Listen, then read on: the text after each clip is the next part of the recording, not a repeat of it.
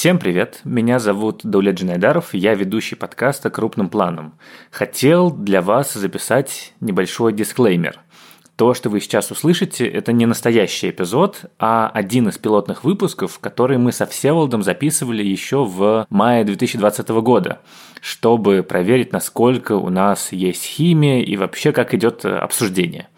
Так что я хотел попросить прощения за плохой звук. Тогда еще была пандемия, и мы записывались оба в домашних условиях.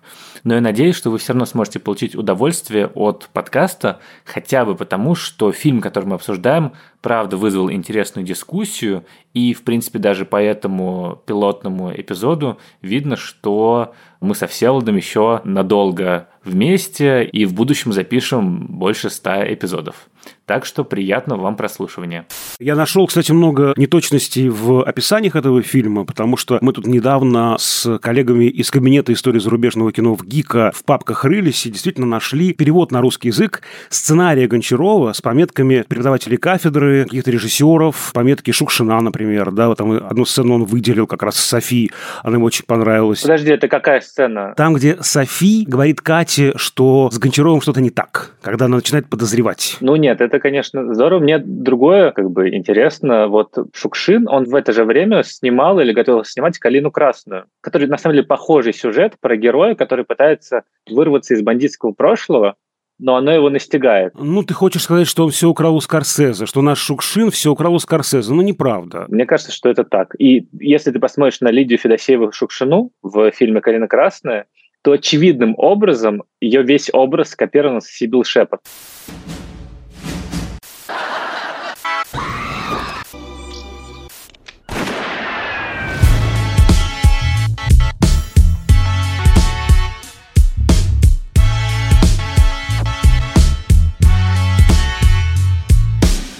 Всеволод, привет. Давай-ка начнем. Долет, а нам нужно здороваться в начале выпуска каждый раз или нет? Да, нам нужно, мне кажется, здороваться, и давай мы на «ты» будем в подкасте. То есть я говорю «Привет, Даулет» или что? Да, да, да. У нас еще нету названия подкаста, мы его еще будем придумывать. Я пришлю какие-то, кстати, варианты, у меня там есть, точки три, да, окей. Хорошо. Всем привет. Меня зовут Даулет Джинайдаров. Это новый подкаст «Кинопоиска», и э, ведем его я, я редактор видеоэссе и подкастов, кинопоиска, и Всеволод Коршунов. Всеволод – киновед и куратор курса «Практическая кинокритика» Московской школы кино. Так нормально, да, тебя представлять? Да. Привет, Даулет. Привет, Всеволод. Сегодня мы в качестве пилотного эпизода решили поговорить о фильме, который мы оба очень сильно любим и смотрели в детстве. И я смотрел его на кассете. Ну, я не в детстве смотрел. Я, когда пришел уже в институт, нам показывали на большом экране, на пленке, причем расширенную версию, которая длится 3.15. Вот, не 3.05, которую все смотрят, да, а 3.15. Это была огромная версия. У нас было прям две пары забронированы на этот просмотр. Вот, и мы долго не могли успокоиться, там хлюпали носами, естественно, в финале картины. Но это правда. Это правда. Там душераздирающие, если честно, финальные титры. А ты один без взрослых смотрел? И в каком возрасте ты это делал? Слушай, я смотрел где-то лет в семь. Да ладно. Это очень рано. Да, у нас был такой еще гундос и перевод. И очень плохой копии, такая вот кассета, на которой еще было написано, знаешь, налеплен стикеры, типа Гончаров, фильм М. Скорсезе, экшен-боевик. Еще, небось, Скорцезе через С, да? Да, Или да, Скорцези, да. Вот как вы тоже любили, да, киноманы называть. Да, и поэтому, конечно, у меня это нервные воспоминания из детства, наравне с «Терминатором», «Паркерского периода», с «Семейкой придурков». Вот это вот как бы фильм, который в одном ряду стоит, безусловно, с этими картинами великими. И для меня, честно, всегда было удивительно, что о нем мало кто слышал, потому что мне кажется, что это какая-то такая классика, которую обязаны знать все. И я очень рад, что вот мы, когда с тобой обсуждали, какой фильм мы хотим обсудить первым, то вот мы оба сразу назвали Гончарова. Ты знаешь, я бы сказал, что это именно российская тема. Э, Все-таки его у нас меньше знают. В Америке, конечно, о нем знают очень хорошо. Это одна из главных американских картин 70-х. Его называли, да, гражданин Кейн 70-х. Ты знаешь, все-таки важно, что в нашем прокате этих фильмов не было, ни «Терминатора», ни «Чужого», ни «Гончарова», естественно. И все это уже пришло потом в кассеты, видеосалоны, всякое такое. Вот, поэтому зритель действительно как бы, ну, советский прошел мимо этого феномена. Да? А культовым да, он не стал удивительным образом, в отличие от «Терминатора», кстати. Да? Причем интересно, что я читал в mdb.com, есть такой сайт, и там даже есть отдельно несколько фактов про как бы российскую версию Гончарова, и про то, что его тут и перемонтировали для VHS-проката, и про то, что его подавали как третью часть «Крестного отца», как бы до того, как вышла третья часть, э, Гончаров подавали как третью часть «Крестного отца». Ну, потому что там одни и те же актеры, и потому что там Марлон Брандо тоже появляется в сцене после титров. И тут, ну, на самом деле, мне кажется, он не культом, потому что возникала путаница, к какой типа франшизе его относить, кто это вообще снял, и потому что, на самом деле, мало копий оставалось, и все они были не очень качественные. Тут дело в том, что действительно возник спор, потому что это же пиратский прокат, надо понимать, это пиратский прокат, и поскольку картина настолько значительная, да, для нашего проката решили ее адаптировать, ее решили сократить, значит, на 10 минут убрать, ну, наиболее чувствительные для постсоветского зрителя моменты. Напомним, все-таки перед нами история про советского гражданина, который интегрирован, да, в структуру э, Каморры, да, вот этой неаполитанской мафии, поэтому там были, в общем, такие очень злые шутки по поводу советских людей, и чтобы аудиторию не отвращать, решили вырезать 10 минут.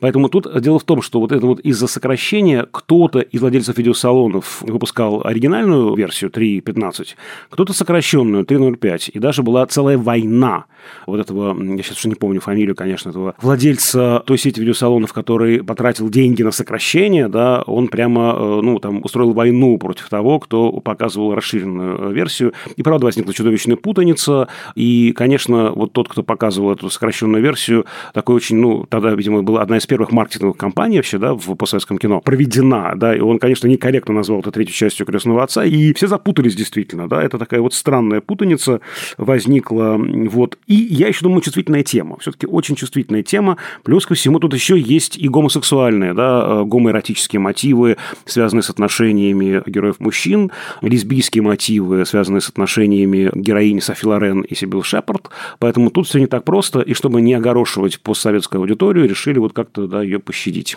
И, короче, запутали всех. На самом деле, мне кажется, что этот фильм значим не только тем, что он э, поднимал какие-то революционные темы для своего времени, но он значим и в контексте, в принципе, развития гангстерского кино, потому что мы знаем все вот эти великие фильмы 30-х, «Лицо с шрамом» и так далее. Мы знаем все великие фильмы 70-х, как Коппола, того же Скорсезе.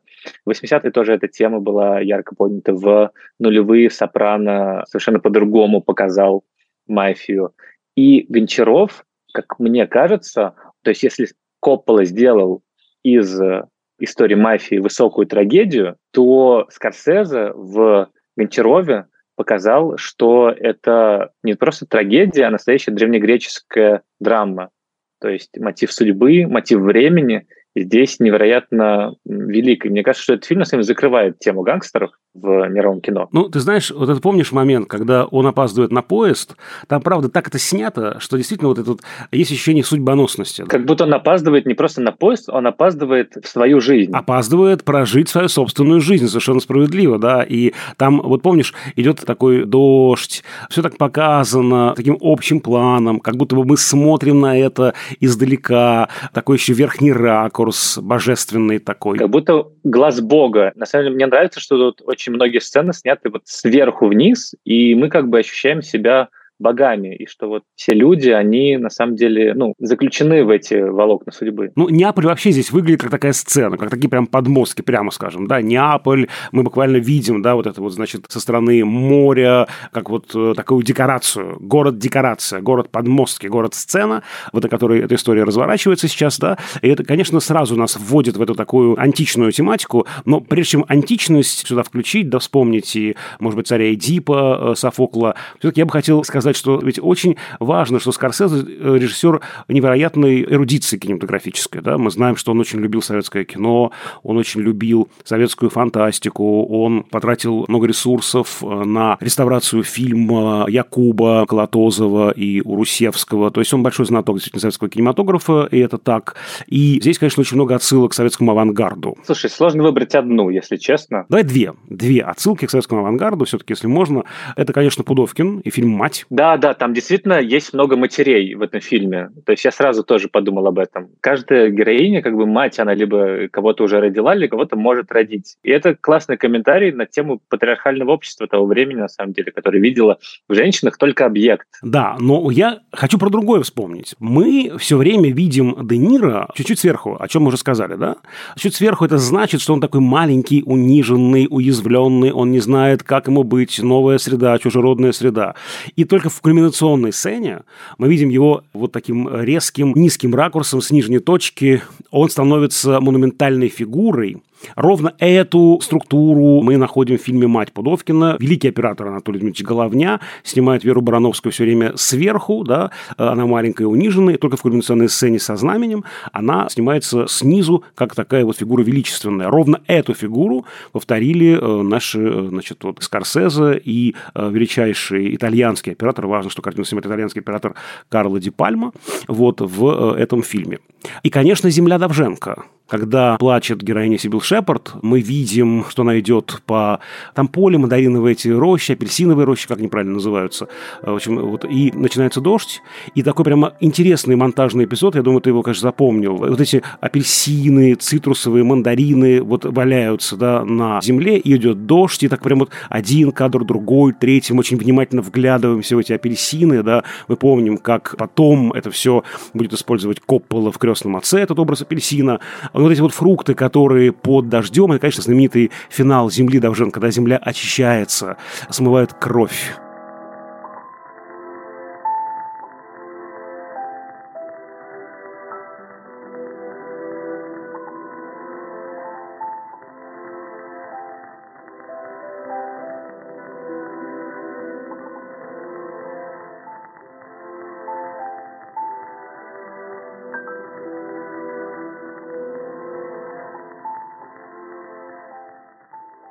Но мне нравится, что там вот действительно огромное количество этих как бы фруктов, но я видел одно видеоэссе на YouTube, в котором как раз увеличили эту сцену, этот кадр, и там один апельсин гнилой. И это показывает, что разумеется, ты можешь как бы исправить какие-то ошибки, там, не знаю, прошлого, ты можешь скупить вину, но все равно от этого не исчезнет внутренняя сущность людей, которая на самом деле гнилая. Понимаешь, Скорсезе говорит, вы гнилые все. Где-то все равно будет вот эта вот гниль, и в итоге оно распространится дальше. Ты смотрел удаленные, кстати, сцены? Ты что имеешь в виду? Перестрелка в церкви. Mm. Когда погибает герой Джона Казали, собственно, он же сам был смертельно болен на самом деле. То есть он через пять лет умрет. Вот. И это так здорово сделано. То есть насколько может быть интересная сцена, в которой, я не знаю, почему ее удалили, вот, в которой 17 минут мы просто смотрим на то, как человек хрипит. Понимаешь? То есть это довольно радикальный был ход с точки зрения Скорсезе. Мы просто видим, как Джон Казали хрипит, как бы он чуть краснеет, пытается выйти из э, кадра, но не получается. И это 17 минут крупного плана. И я, если честно, я прям вот несколько раз пересмотрел э, целиком на YouTube вот эту вот удаленную сцену я думаю, насколько же это показывает вот это вот его отчаяние, понимаешь, то, что он как бы и хочет умереть, и не может. Как бы он хочет проткнуть кому-нибудь глаз ледяной палкой, но не может.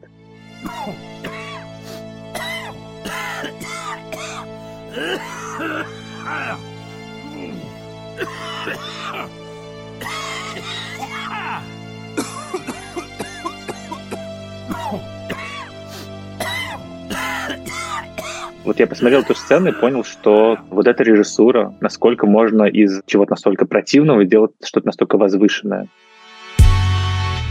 Тут еще важный, мне кажется, образ, конечно же, Харви Кейтеля. Мы вот о нем еще не сказали.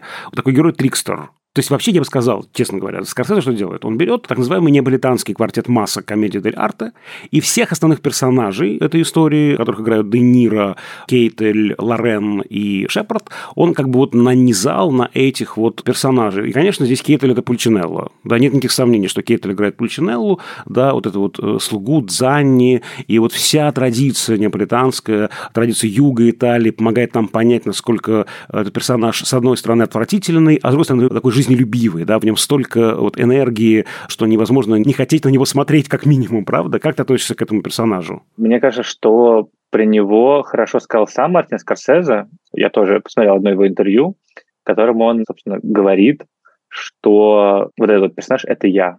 То есть это персонаж как бы клякса Роршах, понимаешь? Ты в нем видишь то, что ты видишь в себе. Это как зеркало. И Харви Кейтл отлично сыграл это зеркало. Да, тут же важно, прости, что в этой фразе обыгрывается название повести Ирмы Шнуз, да, это же, собственно говоря, знаменитая повесть, которая была опубликована в 1961 году, и она называется «Я Гончаров». Поэтому Гончаров – это я, это как бы обыгрывание, собственно, названия изначального да, текста, который лег в основу произведения. И мне еще понравилось, как этот персонаж был, ну, как бы адаптирован в Польше. Ты же знаешь, что был э, шестисерийный мини-сериал. Ну, что польская журналистская писательница Ирма Шнус, конечно, Польша, да, потом купила права, да, уже на использование персонажей фильма. Угу. Да, он был совсем запрещен. И там вот э, как раз действительно был этот персонаж, у него вместо лица было зеркало и там была видна камера. Ну, как бы это не очень был высокобюджетный фильм, поэтому там не все творческие решения удались. Но вот в Гончаров Das Musical 2002 года, постановке театральной, там это решение, конечно, играло прям очень здорово, потому что человек на сцене как бы с зеркалом вместо лица, и все зрители как бы его видели. Не соглашусь с тобой. Да, конечно, это театральный прием, я понимаю, но не забываем, что это знаменитый сериал, который положил начало кинематографу морального беспокойства в Польше, да, и «Герой зеркала» был необходим польскому зрителю, да, не знаю, это, с одной стороны, такая очень условная деталь, а с другой стороны, она очень э, укоренена вообще, да, в польскую проблематику, в саму типологию, да, и периодизацию польского кинематографа, потому что с него начинается знаменитое, да, вот это десятилетие кино морального беспокойства, поэтому, конечно же, здесь Занусси во многом опирался да, на эту картину. Ты знаешь, я еще в нашем кабинете истории зарубежного кино в ГИКа обнаружил интересные пометки Тарковского. Ведь Тарковский, как мы знаем, не любил фильмы своих коллег, и это один из немногих фильмов, которых он восхищается. Он видел его на просмотре в Доме кино, понятно, что в прокат фильм не вышел, но кинематографистам его показывали. Естественно, репутация шедевра американского, опять же, американского Кейна, Кейна 70-х, сделала так, что вот, люди просто пробирались через туалеты прямо в зал Дома кино, потому что, ну, там просто висели на люстрах, что называется. И Тарковский сказал, что это самое настоящее поэтическое кино. Он вообще ненавидел термин поэтическое кино, как мы знаем, потому что, ну, вот он не любил эпигонов Давженко, которых тогда было много, а вот именно картину Скорсезе он назвал поэтическим кинематографом, и он даже писал о том, что вот несколько сцен он прямо жалеет, что снял не он.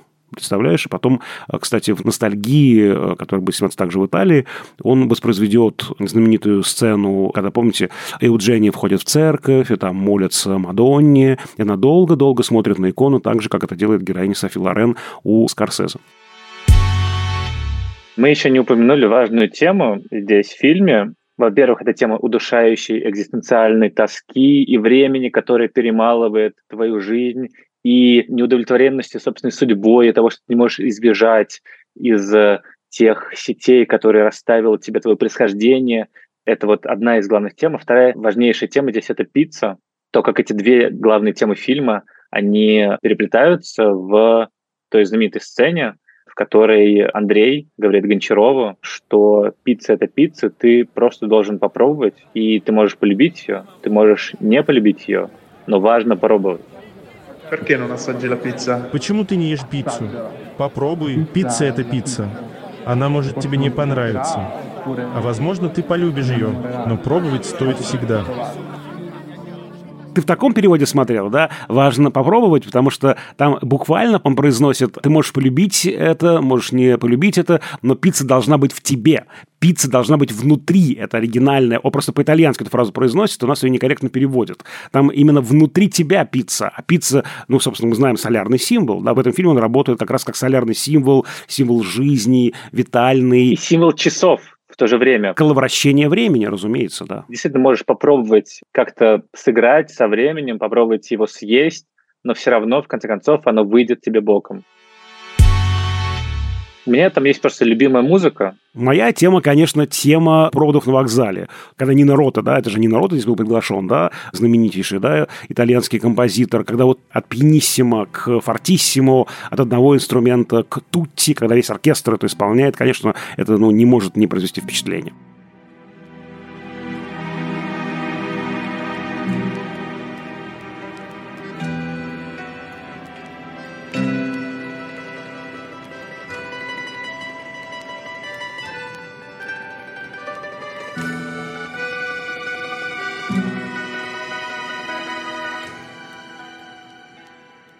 Да, и в финале вот эта вот тема, после того, как, как бы, оркестр заканчивает, вот одинокий голос мужчины, чуть старше 40, напевает эту основную тему. Мне кажется, это прям потрясающе показывает какое-то одиночество. вот это вот опустошение. Там же эта мысль проходит, да, что мы пришли в мир одни, уходим также в одиночестве. Очень такая горькая в этом смысле тема.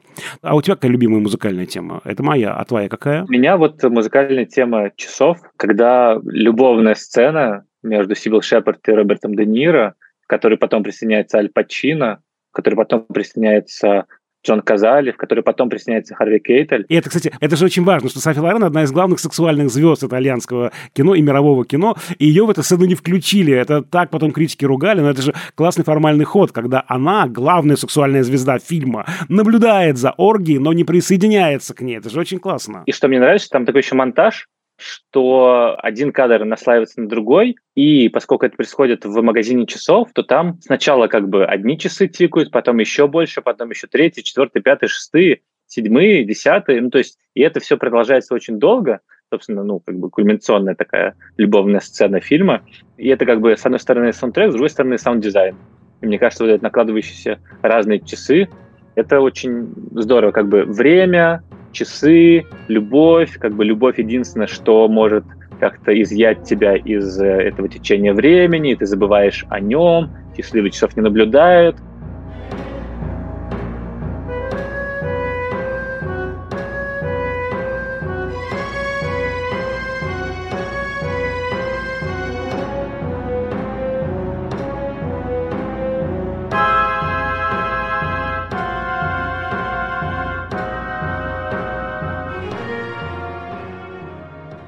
целом, мне кажется, что это действительно значимое кино. И я думаю, что оно еще найдет своего зрителя. Да, мы забыли вначале предупредить, что если вы не смотрели, то мы будем обсуждать со всеми спойлерами. Если вы не смотрели, то лучше и не смотрите. Тем более, что вам это посмотреть не удастся. Да, к сожалению, этот фильм не существует в реальности. Это прикол с Тумблера. Мы давно мечтали обсудить несуществующий фильм, и вот дорвались до этой возможности. Извините, что мы вас обманули.